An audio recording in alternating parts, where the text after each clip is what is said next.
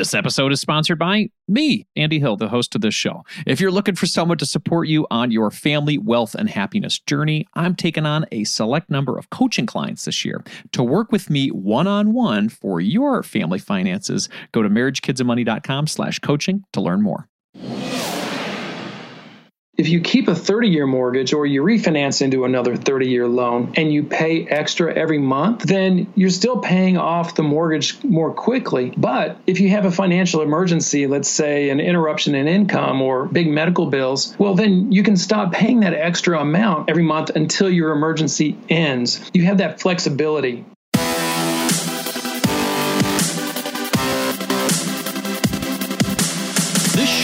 Dedicated to helping you strengthen your family tree and live financially free. Welcome to the Marriage, Kids, and Money podcast, everybody. This is Andy Hill, and today we're going to do two things. First, we're going to be answering a question about paying extra on your mortgage. And the second question, last but not least, we're going to feature another net worth winner.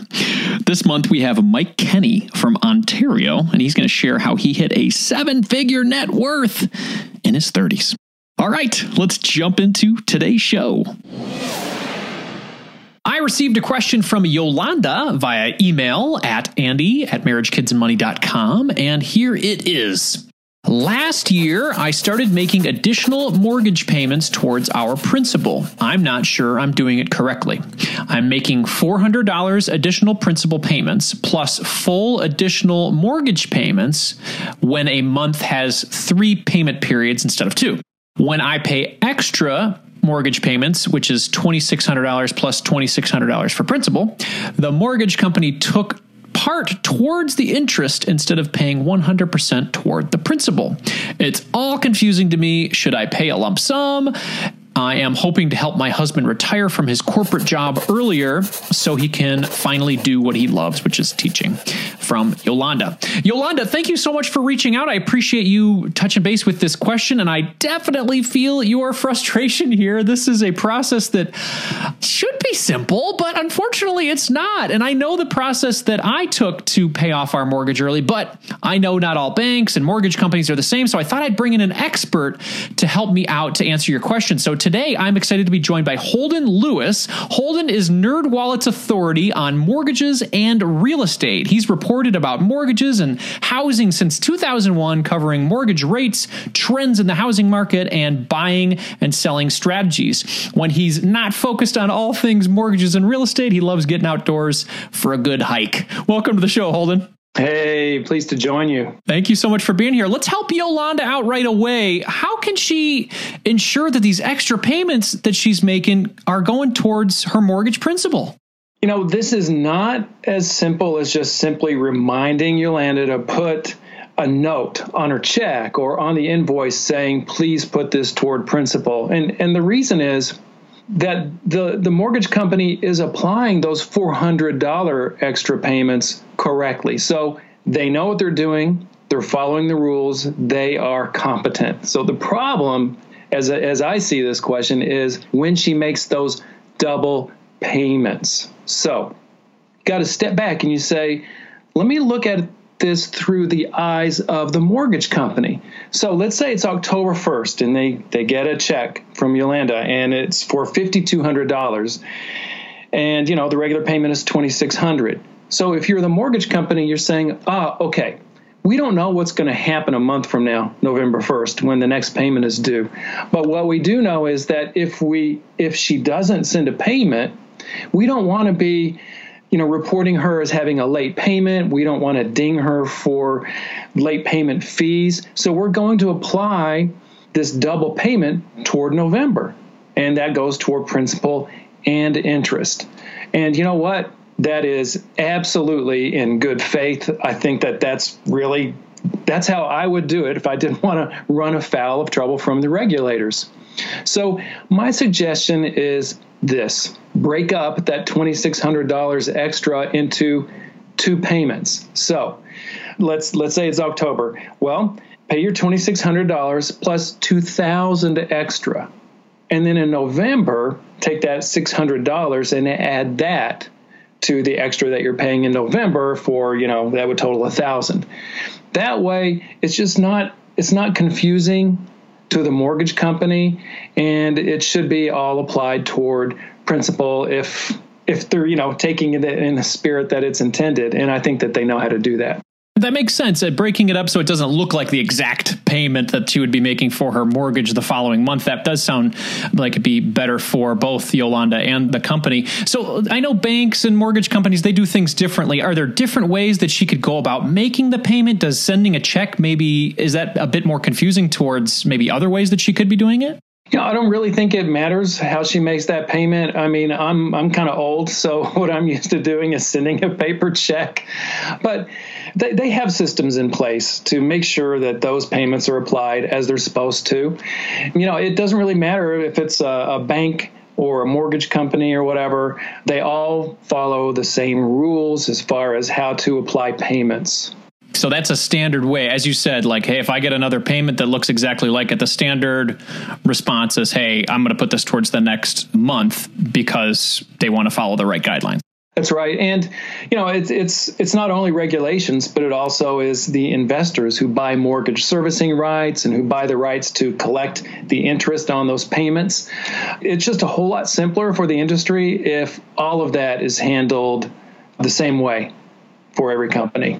So let's say she sends that $2,000 check. Should she write maybe on the subject line, this is for principal? Like, how does she clarify that enough? Does she need to call them? Does she need to send a smoke signal? What, what does she got to do? she definitely should indicate wherever it, you know she can do it that it's it's supposed to go toward principal. So that might be the memo field on a check, or if she's paying online, there might be a space to put that on the website.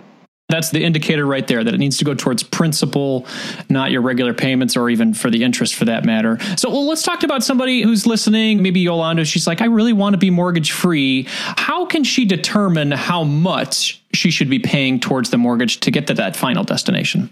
All right. First of all, you know, there is the whole question of should she be mortgage free or, you know, when she should be mortgage free. But, but okay, so, but, but, you know, to answer that specific question, go to a mortgage calculator, go, you know, search for early mortgage payoff calculator. There's several out there. NerdWallet's is really good because it allows you to actually say how many and how many years do you want to pay this off? And then it will tell you not only how much extra you need to pay every month, to pay it off in that certain time frame, but also will kind of give you a little goodie. It'll tell you how much interest you'll save from doing that, and you save a lot of interest by paying down your mortgage early let's talk about your first point. Should she even pay it off? I mean, obviously, we don't know a ton about Yolanda's situation. It seems like to her, if I pay off this mortgage, we're going to have less expenses in our lives, and my husband could maybe change careers and, and do a position that he'd like. What do you think about that plan? All right, I'm not I'm not a financial advisor. I'm not a certified financial professional. So, but I've t- talked to them about this issue several times. And you know, what they say is it's really better to invest the money. Here's the reasoning. Let's say you have a mortgage and the interest rate is three and a quarter percent. When you pay extra on that mortgage, you're essentially you're making three and a quarter percent on your money by, by saving that. So, in other words, like let's say you paid $100 extra on your mortgage. Well, you're saving $3.25, you know, if that interest rate is three and a quarter. All right. If you invested that $100, and you got a 5% return, well, you would have $5 at the end of the year. So most financial planners would tell you, well, it's better to earn the $5 than to save the $3.25. That's kind of a, a dollar and cent argument, and, and I totally get it. But there's also a psychological dimension to this, you know? So when Yolanda is paying off this mortgage early, when you know when she's making these extra payments, she can look online and see that outstanding balance shrinking fast. And, you know, they can say, oh, now we owe only $100,000 more. You know, we, we were making progress. And then a few years later, oh, now we only owe 50000 And then we only owe 20000 And they can start making plans. And it's just, there's just something more psychologically, it's just more satisfying than saying, oh, I'll invest this money every month into a brokerage account. And when the balance on that brokerage account equals the outstanding balance on the mortgage, I'll pay it off in a lump sum. I mean, that's what a lot of financial planners would tell you to do. It's just, I think it might be harder to stick with the plan if you're investing that money instead of paying it off early. At least, I don't know, for people like me know yourself, right? Before you make this decision. If it's one of those things where you're going to be, you know, feeling like you're not able to pay off the mortgage because you're investing this money and you're seeing it grow, but it's taking so long and you don't really understand investing that much and you really have this destination, I think you just have to know who you are, right? It sounds like that's where you're going. One piece of the puzzle that you mentioned there is, is a 3% interest rate. And I know rates are low. And I don't know if this is an all time low, uh, but seems like they're crazy low right now. Is this another reason to maybe not pay off your mortgage? That you have such low interest rate opportunities at this time? I think that when you're looking at it from the standpoint of, say, a financial planner, it, it, might be. You know, they're just saying, hey, you know, you can refinance if you don't already have a rate of like three and a half percent or three percent. You know, refinance and get a rate that low, and then you know invest that extra money. But you know, see, there's another psychological twist, which is like okay, let's say you invest that money and you have that big lump sum. You have it there, it's equal to the outstanding mortgage balance. You're going to go, oh man, uh, do I want to just get rid of all that money? I mean, I don't know. It, it, it would be hard to pull the trigger and actually pay off that mortgage. So, there, there's always that to consider. Yeah, I like that strategy though because it gives you the option, right? You're saying, okay, well, I've got this money invested. I can choose to just keep investing or pay off the mortgage. So you have that option. I really like that solution. I've heard that as an idea. So, you know, let's talk about refinancing. You mentioned that a little bit. We're in August 2021 as we're recording this. What kind of rates could somebody get right now if they were looking to refinance? Well, the rates are near all time lows. If you have really good credit, you can get a 30 year mortgage for some somewhere between 2.75 and 3%. And a 15 year mortgage, it's probably less than three and a quarter percent, maybe around three and a quarter percent. You know, if you have excellent credit, which is just phenomenal. Those are just such low rates. They have been lower, but not much lower. So somebody might be listening and they've got some high interest credit card debt. Is this another reason to maybe refinance to eliminate that debt? Oh, no. I mean, I, I do not like that idea. And I know a lot of people do it. I don't want to be too prescriptive, but look, let's say you have high interest credit card debt and you want to pay it off with a refinance. So the, the way you do that is it's called a cash out refinance which means that you borrow more than you owe on the house. So let's say you owe $200,000 on your mortgage and you have $20,000 in credit card debt. Well, a cash out refinance, you would refinance for $220,000. So you would get a new mortgage for 200,000 and then you would get $20,000 cash which you would then pay off the credit card debt. And that sounds great. It's really I don't like it for two reasons. The first is you're exchanging what's called non-secured debt for secured debt. So basically, if you don't pay that credit card, then they can't take anything away from you. But if you pay it off with a mortgage, then if you can't pay that debt, then they can take your house away from you. The second, the second reason is that you're exchanging kind of shorter term debt for long term debt. So let's say you have that high credit card balance, and if you really, really tried hard, you could pay it off in five years. Well, if you pay it off through a cash out refinance, you're putting yourself on the hook to paying it over 30 years. You're going to have a lower interest rate, but in the long run, you're going to pay more interest if you pay it off in 30 years. So, no, I don't like it. The best thing to do is maybe refinance just to get a lower monthly payment, but not a cash out refi, and then apply those savings toward really, really hammering down on that high interest debt and just do all you can to pay off the high interest debt before, let's say, you start paying extra on the mortgage. Another addition to that is it doesn't really solve the reason that you're in the problem in the first place. Why are you in high interest credit card debt? Is this a habit? Is this a spending thing? And are you just sort of kicking the can down the road by doing a cash out refi? You know, just adding a problem somewhere else to your point. Absolutely. So I completely agree with you. It makes a lot of sense. So somebody's listening right now and let's say they want to get rid of this mortgage once and for all and they're they're with Yolanda. They're like, okay, I want to get this going. What's one piece of advice you could leave with them as they finish this interview to make that happen? All right. So the one piece of advice I have is it's a little bit complex, but when you refinance, you kind of have two choices. You know, you can refinance into another 30 year loan, which is what a lot of people do, or you can refinance into a 15 year loan. So with a 15 year loan, not only you're going to get, well, you're going to get lower monthly payments, you're going to pay off that mortgage faster, which is both are really great. And of course, your monthly mortgage payments are going to go up because, you know, you're shortening the loan term. But you don't have a whole lot of flexibility. And what I mean by that is if if you keep a 30-year mortgage or you refinance into another 30-year loan and you pay extra every month, then you're still paying off the mortgage more quickly.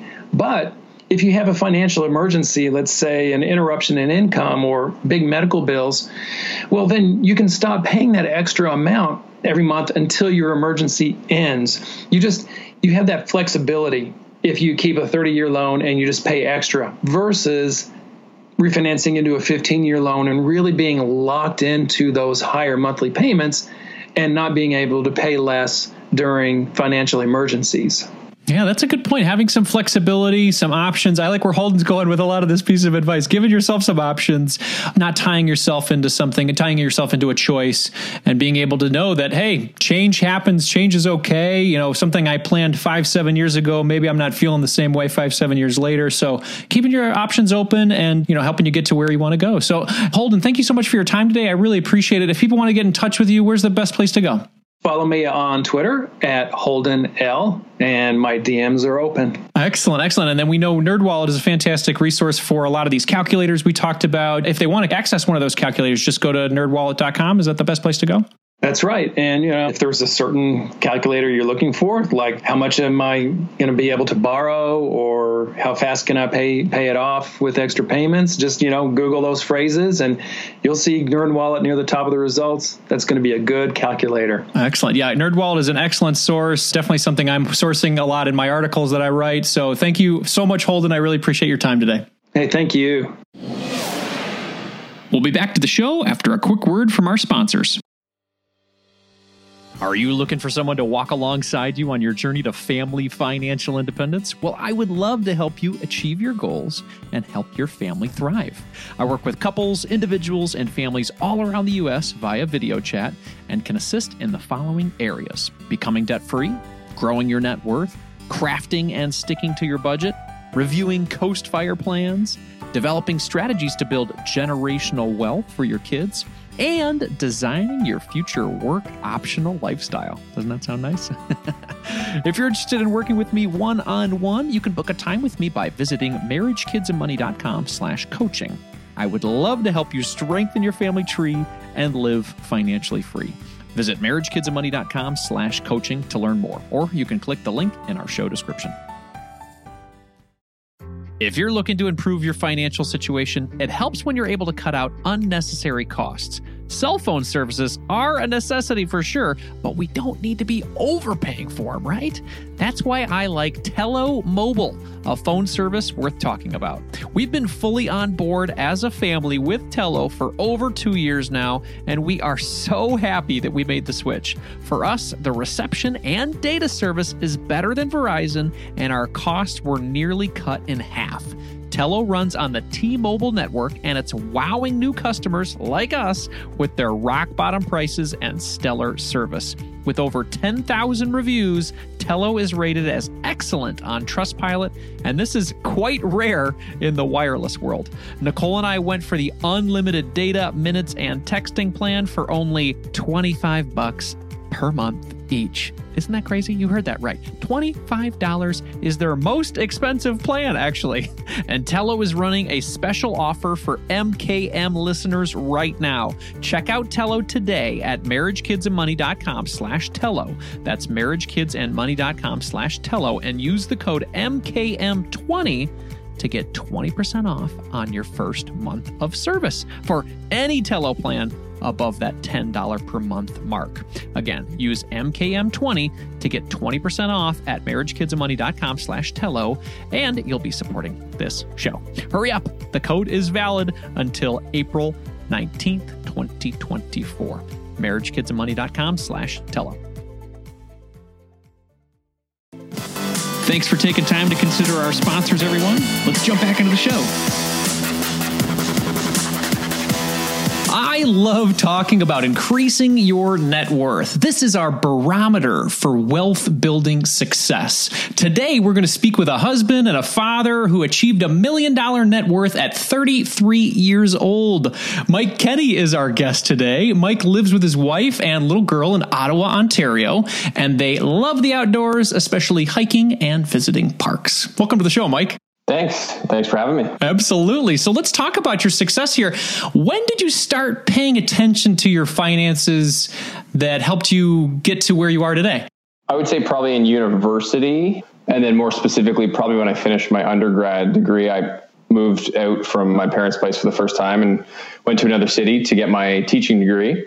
That was the first time where, you know, expenses were higher or more realistic, I suppose, as an adult and paying more attention to spending and sort of the costs of, of life. And so I'd say probably at that point, so I would have been maybe 22, 23 at the time, just really starting to kind of, yeah, pay attention to those things. That's incredible. So 22, 23, did you find some sort of inspiration, some book, uh, you know, did a parent get under your ear? Like what was it that said, Hey, I'm going to start paying attention to this stuff? I'm a little bit fortunate that my wiring is such that I, I've always sort of had an idea around money and the value of it and that we should sort of be stewards of it. And so uh, I think that just comes naturally. I, I don't know if maybe genetics perhaps, but I, I don't, something sort of inside of me that sort of keeps track of those things. But yeah, I didn't do anything necessarily reading. My parents didn't necessarily sort of like instill that stuff proactively into us. I think it was just sort of like, I'm on my own and there's no sort of fallback or backdrop here. I'm going to have to sort of figure things out. And so maybe a little bit of reading here and there, but mostly just, yeah, paying attention to, to where I was spending and why I was spending, I guess. Well, you mentioned teaching. So can you tell us what you do for a living or what you have done for a living over this decade and then maybe what your wife does as well for income? So I'm a high school teacher in Ottawa, Ontario, Canada, and my wife is a is a nurse. She's a part-time nurse now. I also run my own business and we have one rental property that also generates some income for us. Excellent, excellent. So that's a great breakdown. So between your business, a rental property, your income, and your wife's income, you guys have a good amount coming in. And so, can you talk a little bit about your net worth? How does that break down? What does that consist of? Pretty much 75% real estate. And then between the two properties, like our primary residence and our rental, and then 25% stocks and cash. Got it. Okay, great. So, when did you guys get into the rental property? That sounds really interesting. Was that like your first home and then it turned into a rental property? How did that all work? Yeah, so I, I bought that pretty well right out of finishing my teaching degree. I came back from Toronto where I was doing my teaching degree. I moved back in with my parents for a short period of time and was sort of like, all right, I have a little bit of money here. I don't really want to be living at home much longer. What do I do with this? And so I, uh, yeah, I bought a, a new build townhome about sort of 15, 20 minutes west of where my parents were living at the time. Yeah, so I, I moved in. I got a couple roommates to help pay the mortgage. It worked out really well. And then I had a couple friends that were just sort of wanting to move out on their own, but didn't necessarily want to be spending the amount of money required for, you know, a one bedroom or two bedroom closer to downtown type of thing. So gave me some company and also helped pay down the mortgage because at that time I didn't have a permanent teaching job. I was just trying to break into the profession.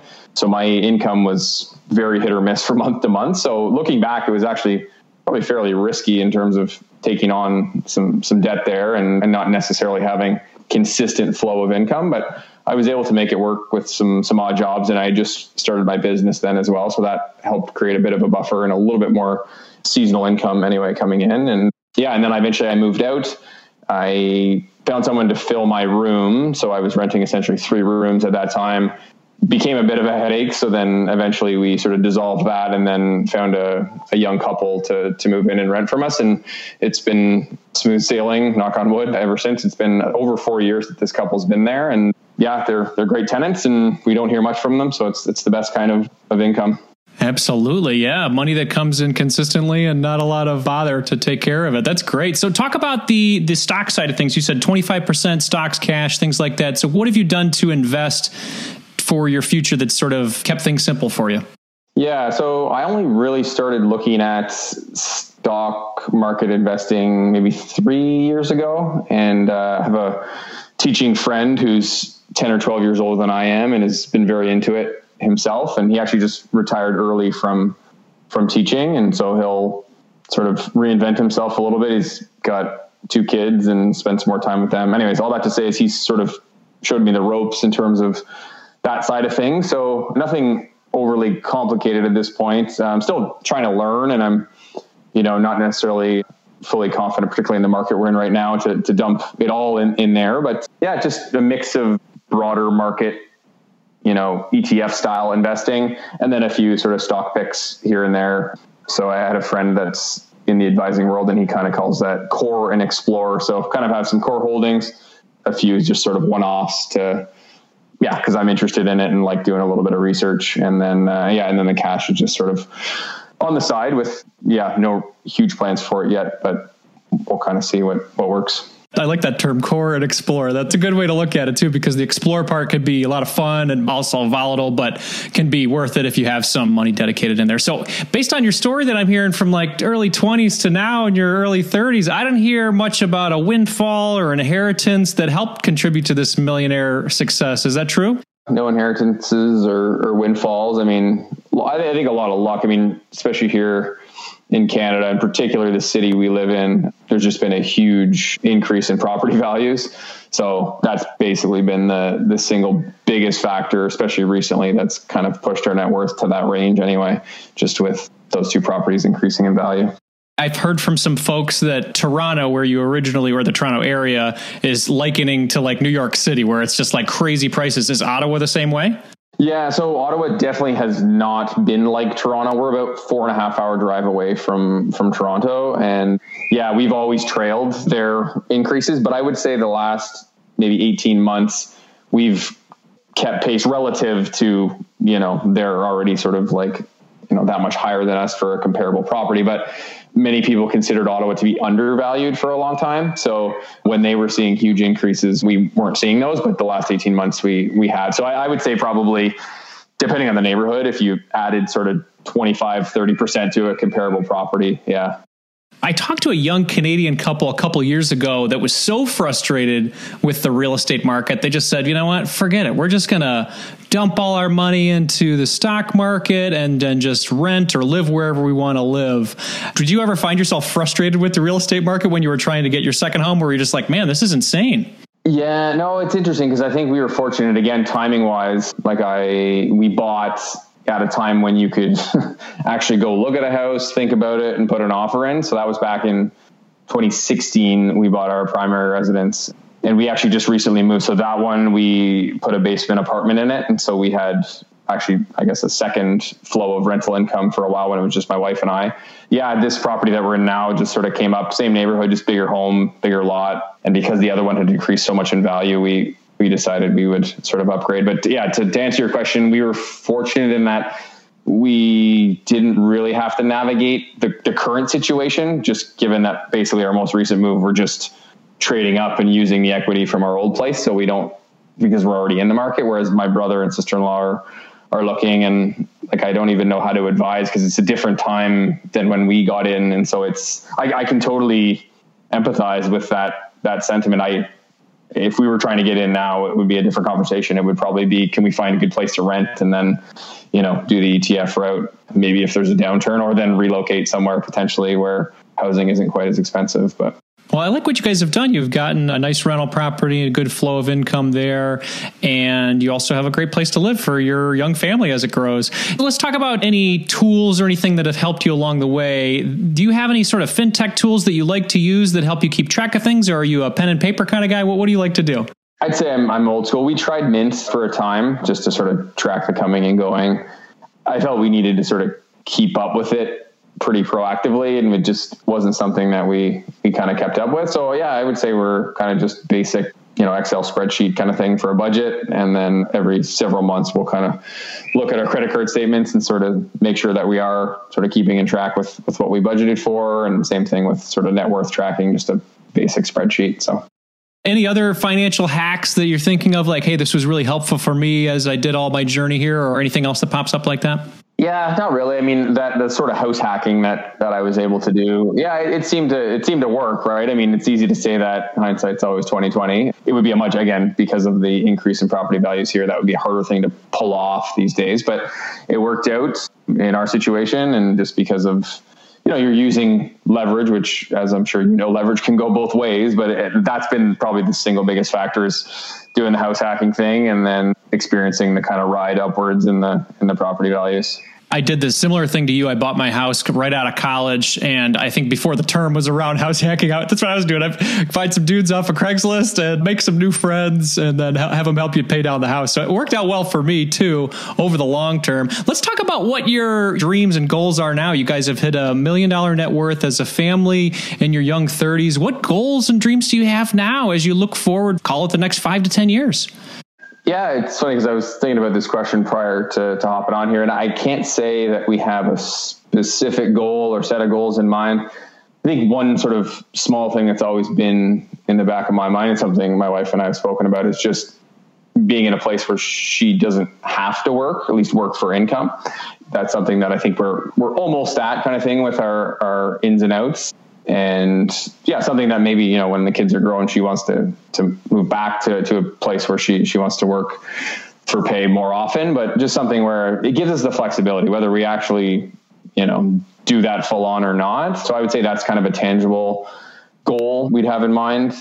Yeah, I think just using money as a tool would be a, would be our sort of guiding star. So just we've been fortunate and yeah, are in, are in a pretty comfortable place. And so I think the, the last thing we should probably be doing is trying to continue to accumulate and accumulate and losing sight of sort of what we do have and, and how we can use that because ultimately you can't take it with you. And yeah, something that we, we want to think about is just being intentional about how we spend money for ourselves, but then how we, how we give and help other people out too, I guess. I love that. Well, you're given today too by sharing your story and motivating others. So if somebody's listening right now and they want to become a millionaire like you, what would be one piece of advice that you'd give them to get started?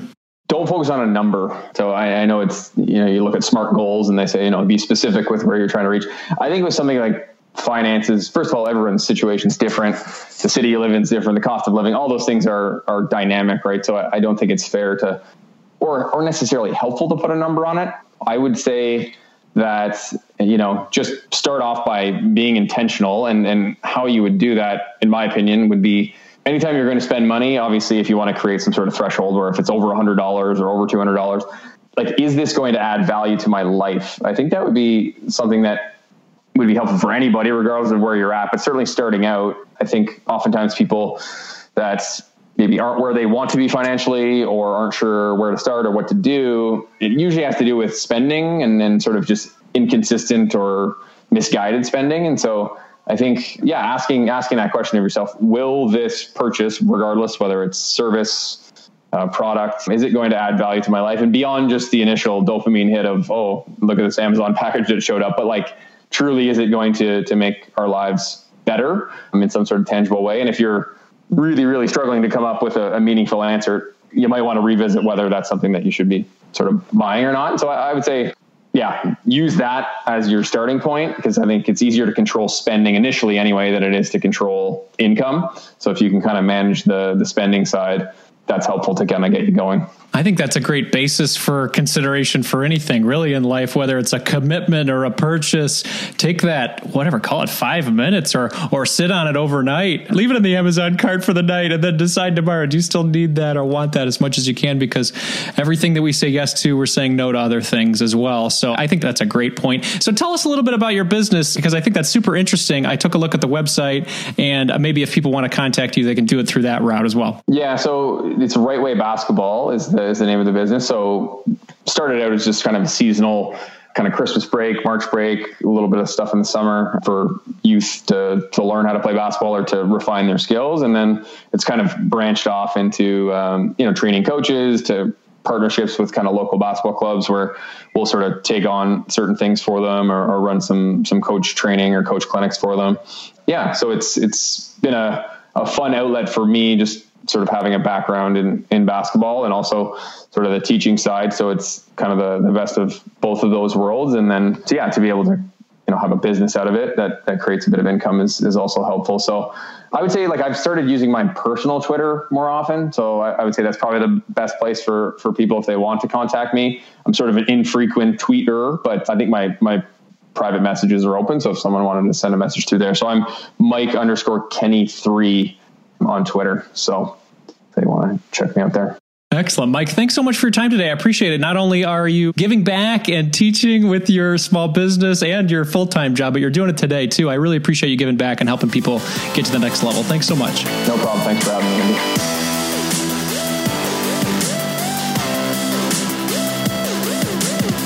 As a quick reminder, everybody, this show is for entertainment purposes only. Be sure to seek out a professional for your specific financial situation.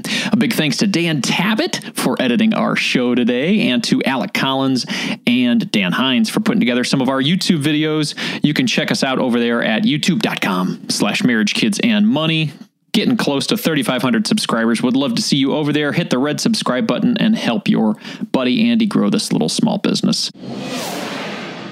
Before we go for the day, I want to encourage you to also join our Thriving Families Facebook community. This is a free group with over 1,100 families looking to build wealth and give their brood a better tomorrow today. So each week in that group, we share our wins. This is a great way for us to kind of reflect on the good things that are happening in our lives and maybe encourage others to have some success too. So here's some fun that we heard from our friend and longtime group member, Crystal Lee. Here's what she said. We had plenty in our HSA, which is a health savings account, everybody, to cover an emergency dental procedure this week. Grateful we saved up. I hear that. I just love our HSA as well. Don't you just love when planning just pays off, Crystal Lee? I, and the HSA is a fantastic way to do that. You set aside some money each month. You can either save it or invest it, depending on your account. And that money is there for those unexpected healthcare costs. So, congratulations for being prepared, Crystal Lee. That's got to feel good. Way to go. Can I get a round of applause for our friend Crystal Lee? All right. Congratulations. Very cool.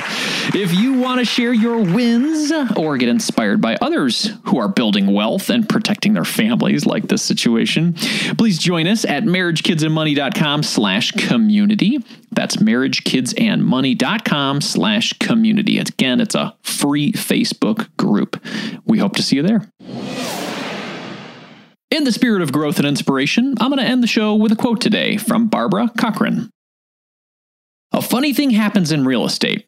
When it comes back, it comes back up like gangbusters.